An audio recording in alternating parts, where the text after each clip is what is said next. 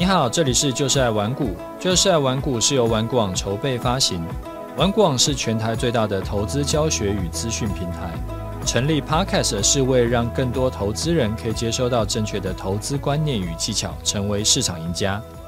嗨，我是楚狂人，今天啊，想要来跟你聊一下我对美债的看法。最近呢，玩股网在办周年庆，就有人来问我说，呃，要加入哪个社团比较适合啊？如果你也在困扰的，我简单介绍一下给你参考哈。啊，我们就用可不可以来看盘，就是你的操作习惯是不是可不可以看盘的这个来判断说你有哪些选择。如果你是可以看盘的人呢，你可以选择加入台股的这个军团长社团，或者是加期权的轨道央跟老渔夫。那如果说你是不能看盘的，你就可以加入像呃台股波段的。东尼社团，或者是黑马机械化交易社团，或者是 OP Man 选择权社团会比较适合。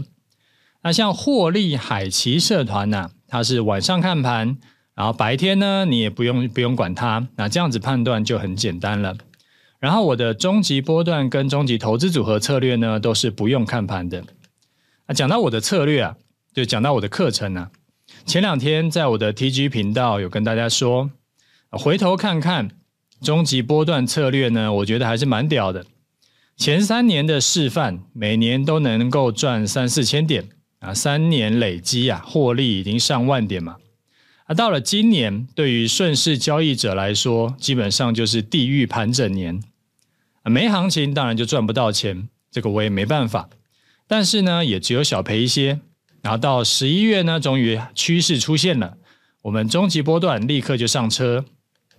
到今天早上的高点，账上获利啊，已经突破四百点，而且因为我们的出场条件现阶段是以月线为主，所以现在月线啊也已经涨到学员进场成本之上了，所以就算之后盘势往下走，这笔单啊要获利入袋的几率也是非常高的。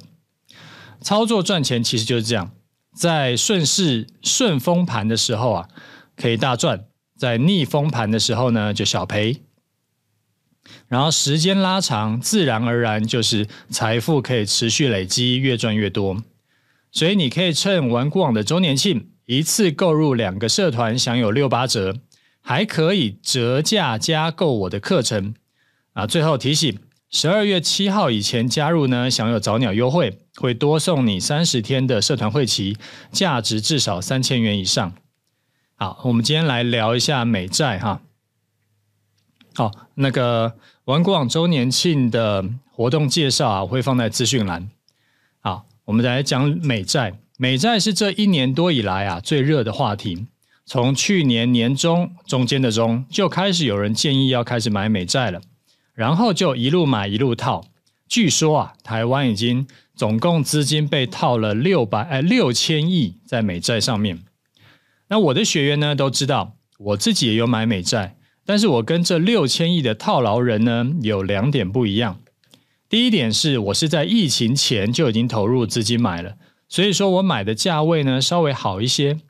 啊，第二个是我不是单买美债，我也不会去单买美债。我的大部位投资啊，都是同时买进债券、买进股票，还有其他多种的投资商品。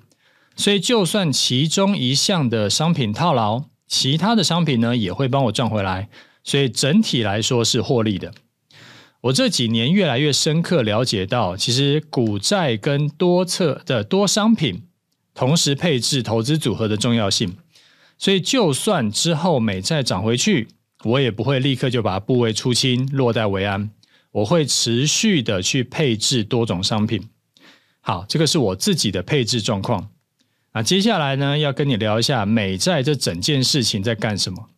今天的内容啊，是稍微比较偏向总经面，所以呢，可能会有一点硬，你就尽量听啊，听不懂呢就多听几遍啊，还是听不懂啊就算了，专心做股票跟期货也可以赚大钱。然后今天的节目啊，有部分内容是我同事帮我整理找找的资料。美国财政部啊，从二零二零年起。就一直在大幅发债，但是美国举债却永远不够花。美国公债占 GDP 接近一百二十趴，已经破百了。这什么意思？就是说美国赚十块钱，却负债十二块，所以收支当然没有办法平衡，只好就再继续借钱。那回头去看过去几十年，在二零零八年金融海啸的时候，金融海啸之前，美国公债呢占 GDP 大概占六成，所以它还可以存钱下来。但是金融海啸之后，美国政府呢就大大量的举债，在二零一二年的时候，终于到达一百趴了，就是把赚的钱呢全部花掉啊，等于就是月光族的等级。不过当了月光族以后呢，美国政府也没有比较收敛，他就干脆躺平了，还是一直借钱。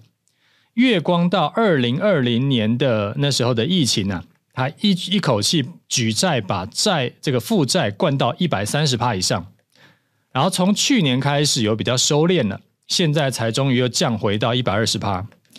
那高盛呢、啊？他预估到二零五三年，也就是三十年后，美国公债呢很可能会冲到 GDP 的一百八十趴。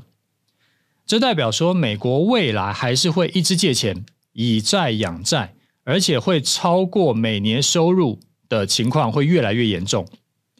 美国银行也对这件事情有发表看法。目前美债的规模大概是三十三兆美元，十年内呢还有机会扩增到五十兆以上的规模啊。主因也是因为要还债，就是刚刚说的以债养债。从二零二零年第一季是二十三兆美元，然后等于是。呃，疫情开始到目前为止，已经增加了十兆美元以上。然后随着利率现在不是很高吗？新发行的美债的利息也会跟着变高。现在一年呐、啊，要还将近九百亿美元的利息，啊，这是单还利息而已哦，不包含到期要还的本金。所以也难怪美国政府就只好一直借钱，因为他还不起旧的负债，他只好继续举债来补洞。然后利息就越滚越大，当然就是会越借越多。好啦，下一个我们就要问的问题是说，诶，美国政府这样一直举债，不会出问题吗？不会倒闭吗？好，答案是在短期内不会。这个观念呢、啊，是 Ray Dalio 在《变化中的世界秩序》里面一直在讲的东西。这个东西叫做债务循环。然后现在是最是接近这一整个。的就是这一次的长期债务循环的末端，那这个末端呢、不是说这一两个月就要结束，不是说因因为我讲末端就好像好像很快要结束了，因为一个一次的长期债务循环都是几十年上百年，就以过去来说，所以即使是末端呢，从现在开始算，其实这到结束都还蛮久的。好，我们说回来哈。因为现在世界上的储存呃储备货币是美元，所以在债务啊，美国债务没有爆掉以前，长期债务循环没有结束以前，美国都可以持续去举债。那美国政府借钱呢，就等于说在帮市场输血嘛。他借的钱越多，政府就有越多钱可以流入市场，反而是可以帮助经济成长，帮助获企业获利。所以企业的获利增加了以后，企业赚大钱，政府的税收呢也就跟着变多。在这样的循环之下，虽然说听起来怪怪的，但是变成说美国政府持续举债，然后让经济越来越好，然后政府才可以税收越多，才有机会可以慢慢还债。反过来讲，如果美国政府不举债，反而可能会造成经济衰退。好，另外美国的 GDP 啊。有七成是来自于内需的消费。如果经济不好，大家都没有钱了，所以那那那也会很难消费。政府呢就只好发行更多的美债，然后来补助所有的企业跟老百姓。只要不断的去发行公债，美国的 GDP 呢就撑起来了，然后经济就成长了。当美国想要维持经济，就要砸更多的钱来进入市场。所以基本上他也不会想去还债。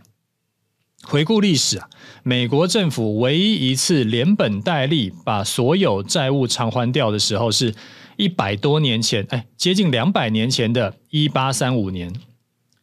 那为什么美国股市跟经济会越来越强呢？这其实也跟美债规模一直扩大有关。否则举债只要是降低，就反而是很可能进入衰退、衰这进入萧条了。那这两年美债的价格跌了不少，甚至已经创下百年来的记录。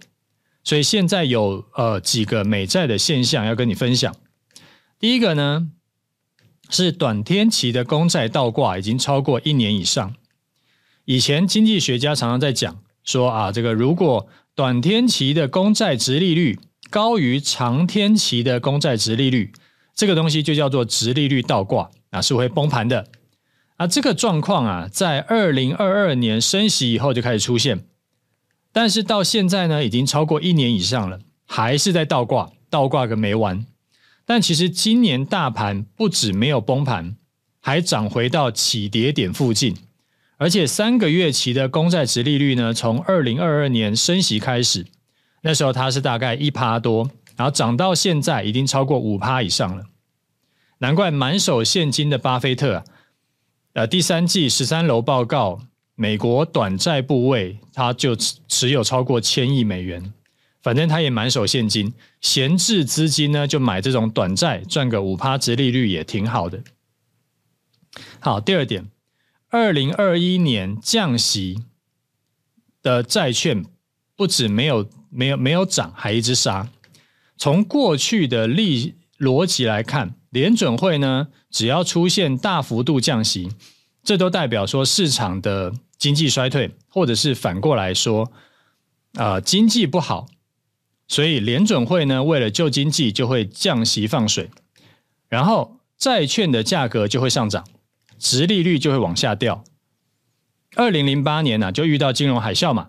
啊，美国的基准利率一口气从五趴以上直接归零，所以美国的十年期的债券啊就开始上涨，殖利率呢就从五趴往下掉，二零一三年就跌到剩下一趴多，然后二零一六年升息开始之后，美国十年期的债券殖利率呢又从一趴多涨到三趴多，那到这边讲的都是正常情况，但是二零二零年的降息却不是这样。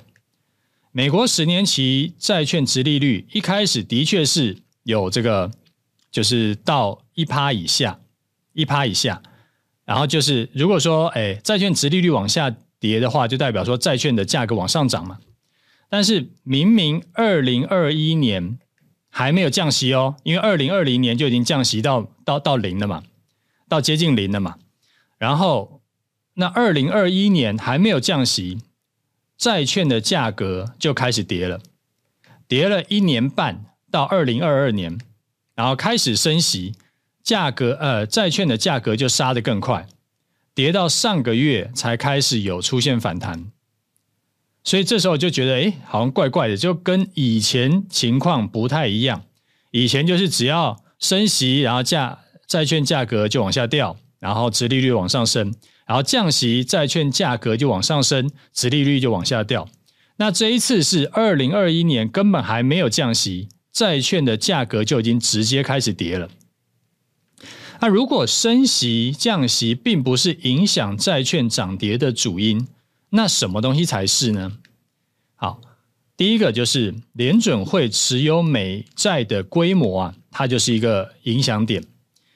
美国联准会呢，在二零二二零二零年疫情以前，它持有美债的部位大概是两兆美元，但是疫情当下为了救市，他就一口气从两兆买到四兆的规模，然后买到二零二二年呢，已经买到快到六兆。那为什么都没用？其实不是没用，是美国政府缺钱要刺激经济跟发展建设嘛，所以发债发太多了。然后因为疫情开始到现在为止。美债啊，整整多出十兆以上，结果联准会才买进两兆而已，所以当然就是会跌嘛。而且二零二二年升息缩表以后，美那个联准会啊，它也持续在降低美债的部位，到期的就不补了。而现在呢，只剩下五兆不到，所以就变成说大家都在抛售啊，联准会自己缺钱，它也不收。啊，所以然后政府还一直举债，所以对于美债来说是内忧外患，这是第一个影响，就是美国自己就其实也没有在在在拉抬美债。好，第二个影响是全球十大持有美债的国家，它的部位在锐减。好，第二个重点就是说，全世界啊，很多国家它都会持有美债嘛，然后到了二零二二年开始也都不买了。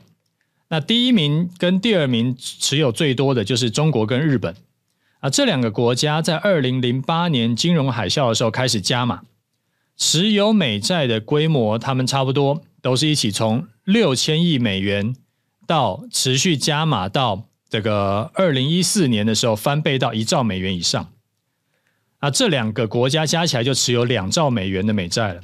但是到了二零二二年开始，这两个国家呢转为抛售。它一路卖，日本从一点三兆美元，它卖到现在剩下一兆美元。中国大陆呢，从一兆美元卖到现在剩下八千美元。所以说，等于是这两年呐、这两个国家就抛售了超过五千亿的美债。好，最后我们来讲一下为什么美债这两年会一直跌，叫跌多涨少。第一个主因就是美国还是很缺钱嘛，所以说持续在发美债，然后。联准会呢又启动缩表，各国政府也在缩表。啊，中国跟日本这两个持有呃最大持有美债的国家也在抛售，就变成说大家都在卖美债。啊，搞到联准会的债务还是一家一直在增加。所以这几年呢、啊，无论升息还是降息，其实影响都不大。美债就是杀翻天，就是跌多涨少。那想说等到美债反弹。除了降息的预期以外，就大家不是呃前阵子开始反弹吗？就是上个月开始反弹，上个月嘛，对，上个月开始反弹。啊，那个时候其实也不是什么说啊，我们就是呃即将，不是说已经降息，而是预期要降息。只要预期要降息呢，就会有一点这个止跌回升的那个那个味道。但是除了预预期要降息以外，还要看各国政府还有联准会是不是能够停止在抛售美债，停止在缩表。那两个条件都要成立，美债的波段涨幅才会拉起来。啊，不过因为现在每年的配息啊还有大概四趴以上嘛，所以说就算价差不一定能够很快的赚到，配息领一领呢也不无小补。我自己的美债配置啊，目前的规划也是继续持有。然后照规划，就是有钱就持续加码，没有暂时没有打算要出掉。好，我们今天主题先讲到这里哈。接下来看一下听众的回馈。呃，第一位听众他说：“请问楚大，停损会用智慧单来限制亏损吗？还是一律会等到收盘确认跌破出场点后才会停损？我知道各有优缺点。”设了智慧单，常常收下影线，容易被洗掉；但是不设单啊，又怕会突然的利空大跌，造呃出现出乎预期的损失。所以想要请问您多年的经验，哪一种的方法对于长期报酬会比较好？这个问题不论是现货还是期货，都困扰我很久了，所以想听听看楚大的分析跟意见，感谢。好。呃，这其实是一个假议题哈，因为你不应该让自己任何一笔交易会可会出现可能重伤的机会。我讲一下我的情况，我的终极波段呢是收盘价跌破停损点，然后隔天中午十二点还没有站回去，我就会出掉。啊，因为进出的频率不高，所以我都会手动处理。就是中午吃饭的时候看一下是不是有满足了出场条件，满足了就出掉，没满足就续报，啊，不需要用到智慧单。但是其实问题根本不在要不要设智慧单，用任何的停损策略出场都有可能会碰到被洗掉的这种鸟事。有时候是盘中碰到，然后你出掉以后就留个下影线，啊，就拉上去了，变成你停损在低点。但就算你是用收盘价来判断，一样啊，一样会碰到隔天反向跳空的情况。所以无论是盘中触价出场，还是你看收盘价出场，其实都没差，都一样会被洗。那症结点呢、其实在两个地方，一个是选一个你自己做起来没这么痛苦的方式。有些人盘中喜欢用智慧单的，你就用智慧单；有些人呢是盯盘做，那你就盘中自己处理，你也不需要智慧单。那也有人是盘中不能看，他只能尾盘来判断，这也没什么关系，反正各有利弊，没有什么好纠结的。你就选好一个，然后固定做就是，不要变来变去。选一个适合你生活形态的方式就好。第二件事才是重点，就是你不要 all in 一种策略，无论是现货还是期货，all in 一种策略没前途的。短期当然你可能运气好啊，赚了一笔，但是长期来说，遇到逆风盘十之八九你都会被抬出去。就算你的策略很厉害，诶，逆风盘也没有大赔。但是可能是就是替代的方式是说，你要长期空手去去观望，那你也会搞得自己患得患失，因为可能长达一两年你都没有进场，或者说没有赚到钱啊。当你配置两三套策略同时跑，你的资金呢就会分成两三块，你操作起来压力就很低。然后这时候你再回头去看看你一开始问的问题。单笔到底要盘中出价出场好呢，还是收盘再出场好？你就会觉得这个问题根本就是其实没什么好问的。所以我一开始就说这是个假议题，因为当你把更上层的事情都处理好的话，这种算是细节，细节其实影响不大。啊既然影响不大，那就回到第一点，你选个你自己舒服的方式做就好。这种东西叫什么？这种东西叫是就是。你真的是把，诶，就是格局的问题，你把更大的东西、更高层的东西都处理好了，下面的有一些其实是很琐碎的东西，你就不用，就是 OK 就好了，你不用太纠结。然后，呃，其实操作是这样，操作就是抓大放小，你真的是每一个细节都要去弄，除非你本来就是这个职业操盘的，或者说你本来就是这个业内的。啊，这个就是你吃饭的工具。那你对于一般的业余的投资人来说，根本就不要搞成那个样子，因为其实真的是没有意义的事情。好，下一位听众哈，他叫股市辣椒鸡，呃，五星推推，想要请问楚大，之前不是有跟东尼团长学房地产投资吗？我自己因为不喜欢处理人事，所以没有加入，但是还是很好奇后续的状况如何。有啊，我去年到今年上半年，大家去年下半年到今年上半年啊，大概累积看了几十套的房子。那后来呢，因为天气实在有点热，所以就没有继续看下去了。因为看房子通常是没冷气的嘛，所以看个房子搞自己一身汗，觉得很折腾。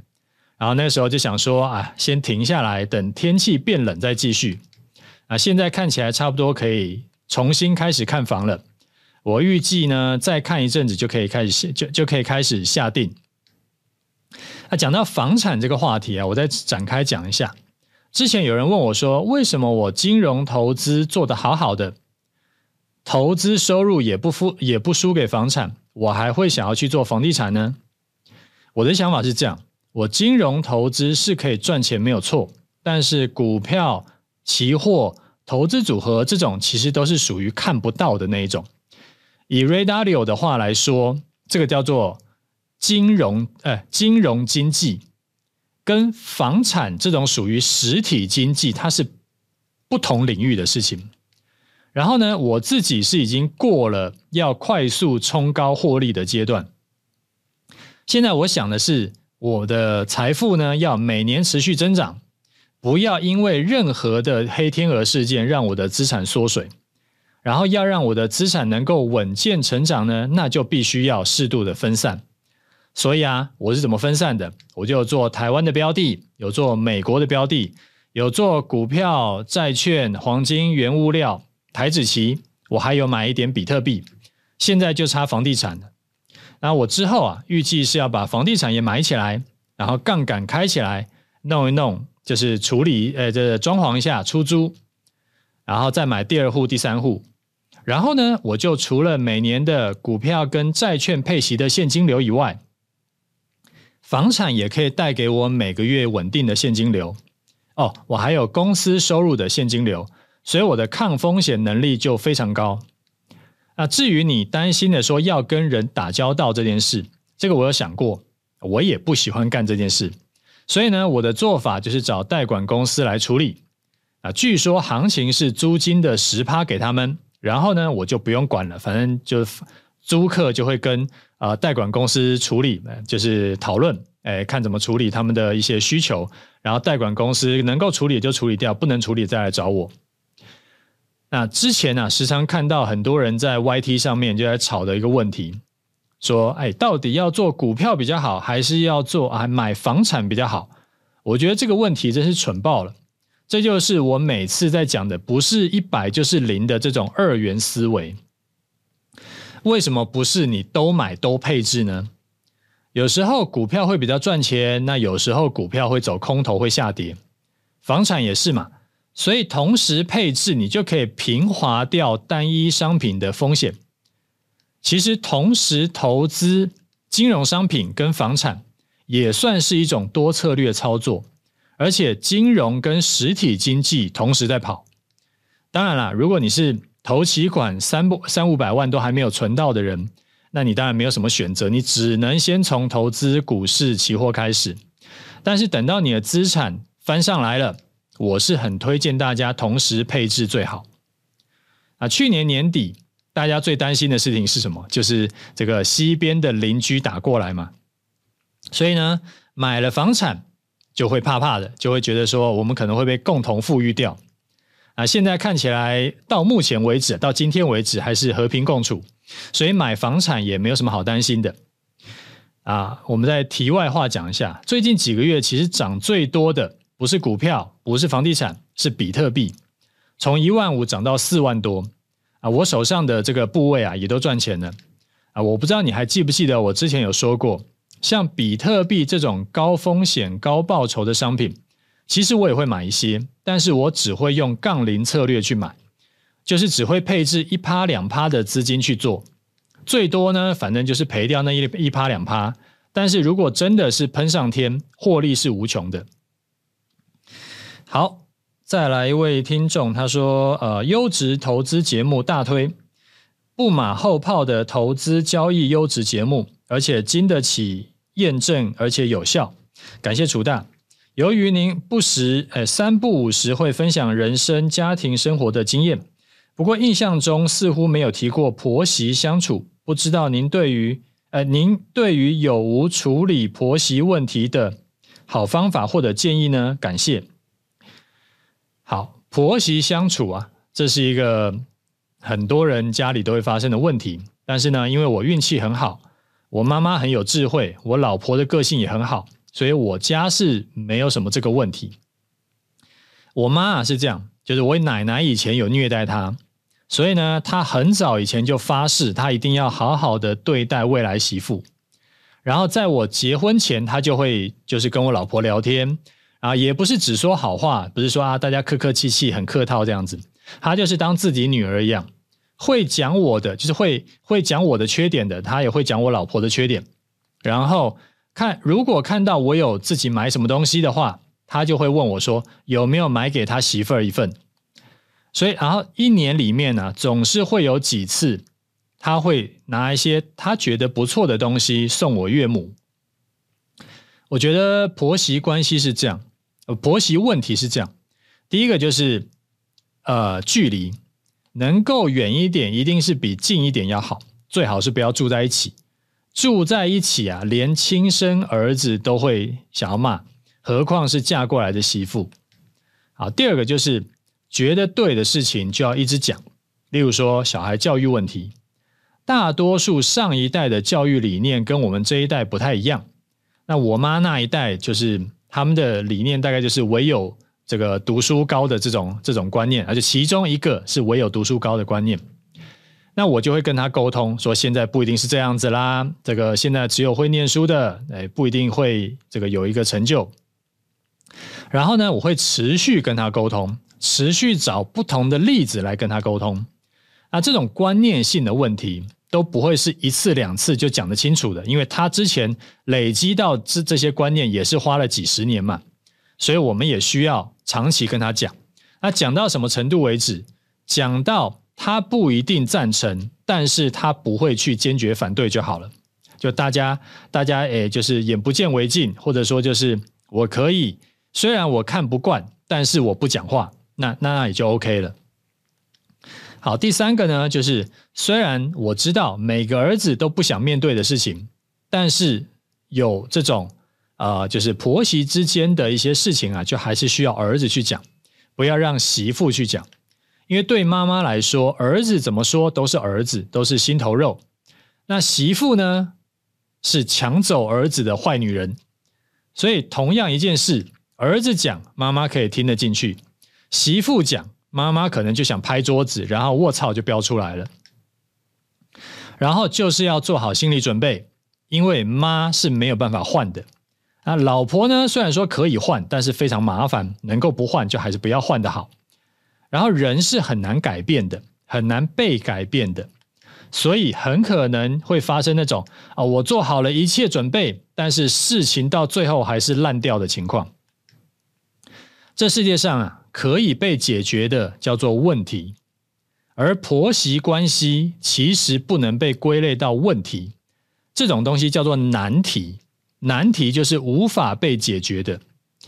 人生中有很多难题，例如说，有些人他可能就是身体有一部分有缺陷，或者呢，他就是有一部分的能力比较不足，再或者就是像家人的关系，这种都是没有标准答案可以解决的。我们只能想办法去优化，然后学习和他共处。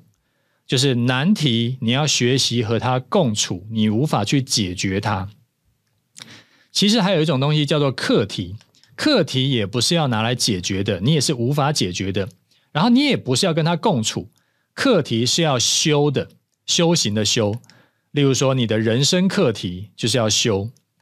大概这样，之后有机会再跟你分享。好，最后啊，我来讲一下最近的盘势看法哈。上周一我录节目的时候，刚好是涨多修正跌一百五十点那天。当时啊，我说虽然说今天这根黑 K 它跌破了两道的防守关卡，其实对多头来说是有转弱的疑虑，没有错。但是因为月线还在持续往上扬升，所以月线会有支撑。加上下面还有第一个是万七的整数关卡，第二个是十一月十五号的跳空缺口，这两道支撑。所以现在啊，会先看多头的修正，还不急着翻空。然后多头走势中，只要没有翻空，那就是偏多操作。什么叫偏多操作？就是逢回加码，而不是逢回就赶快出清，或者是甚至放空。结果嘞，运气不错，这次呢又被我看对了。隔天就涨了两百多点上来啊，后来几天也是持续上涨的啊，到今天为止啊，我的终极波段学员账上获利都已经拉到三百多点了，甚至早盘还冲到四百点以上。那账上获利是账上获利嘛，就还没有落袋嘛，有可能会报上又报下，所以我们现在出场条件是参考月线，现在月线也已经站在这个学员进场的成本之上了。而且它以每天四十点的速度往上移动，时间是站在我们这一边的。只要接下来几天不要出现罕见的暴跌盘，就什么一天跌个什么啊五百一千点的，我们学员这一笔单要入这个获利入袋的几率就是九成以上。我觉得可能保守看也是九成以上了，基本上非常高的几率。那接下来怎么看呢？现在的盘势就是沿着五日线上走，往上走嘛。那这个就代表说多头强势，因为连五日线都跌不下来，连五日线都有撑，代表说多头很强，而且它已经站上了之前七月份的高点之上了。那既然多头很强，我们就持续往上看，不去预设高点。啊这个时候一定有人想要问：那如果我还没有进场怎么办？现在还可以追吗？你现在要进去追，当然就比较尴尬啦，因为都涨了这么多才要追，风险一定是比较高的嘛。所以我非常不建议你现在才要去追，追高风险高啊，这个是不变的法则。就算之后盘势还能够继续走高，但是中间只要出现像上个礼拜一样这种洗个一两一两百点的盘，你就会搞得就是自己压力很大，因为你的成本太高了，你就会紧张兮兮的。那我觉得没有必要。比较好的做法是用我终极波段的加码策略，等到盘势修正回月线上一趴，或者是再往前找个支撑，支呃修正到支撑点附近的时候，你再进场。那学员是在之前低点就进场了，啊，现在就是逢回找加码点，就有些人要加码的可以逢回找加码点，但如果是一开始没有进场的，你也可以把别人的加码点当做你的进场点。那大原则就是等到修正再进场，不要现在去追高。好，下一个问题就会有人问啊，那如果没有修正就直接上了怎么办？好，第一，这就代表你跟这一次的波段行情之间没有缘分，没有爱，那你就放掉这个波段吧，下次再进场。反正市场是一直都在的，只要你还活在市场里，你就不用怕说没有行情可以做。第二个是没有只上不下的行情，你可以放心，没有永远涨不跌的行情。台股不会一口气冲到天上，一定会涨多修正的。过去几十年都是这样，未来几十年、一百年也都会是这样。那这一次也不会例外。错过一次行情不会死掉，但是追高结果被套，可能就让你重伤。那哪个选项比较聪明，哪个比较蠢？应该不难选才是啊。至于说看着盘就是往上涨，然后被嘎空手很难过怎么办？你如果时常被嘎空手，你手就很痒的。我会建议你啊，去学一下短线或者是当冲策略。那不一定是赚多少钱，因为基本上你做当冲，你不可能说赚多少钱啊，就是每天操作一下，每天赚一下这个几千块或者一万块啊，其实。也不错，因为再怎么样有赚到钱，而且可以让帮你治手痒。啊，最后，如果你在纠结要不要趁周年庆一次打包多个策略，我现在教你一招哈。你现在可以立刻就把这一波赚的三百点的单子出掉，然后拿赚的钱呢来买我的课程或者是加入社团。你就这样想，反正学费啊是市场帮你付的，你也没有从你口袋里掏。好啦，那我们今天节目就讲到这里，OK，就这样，拜拜。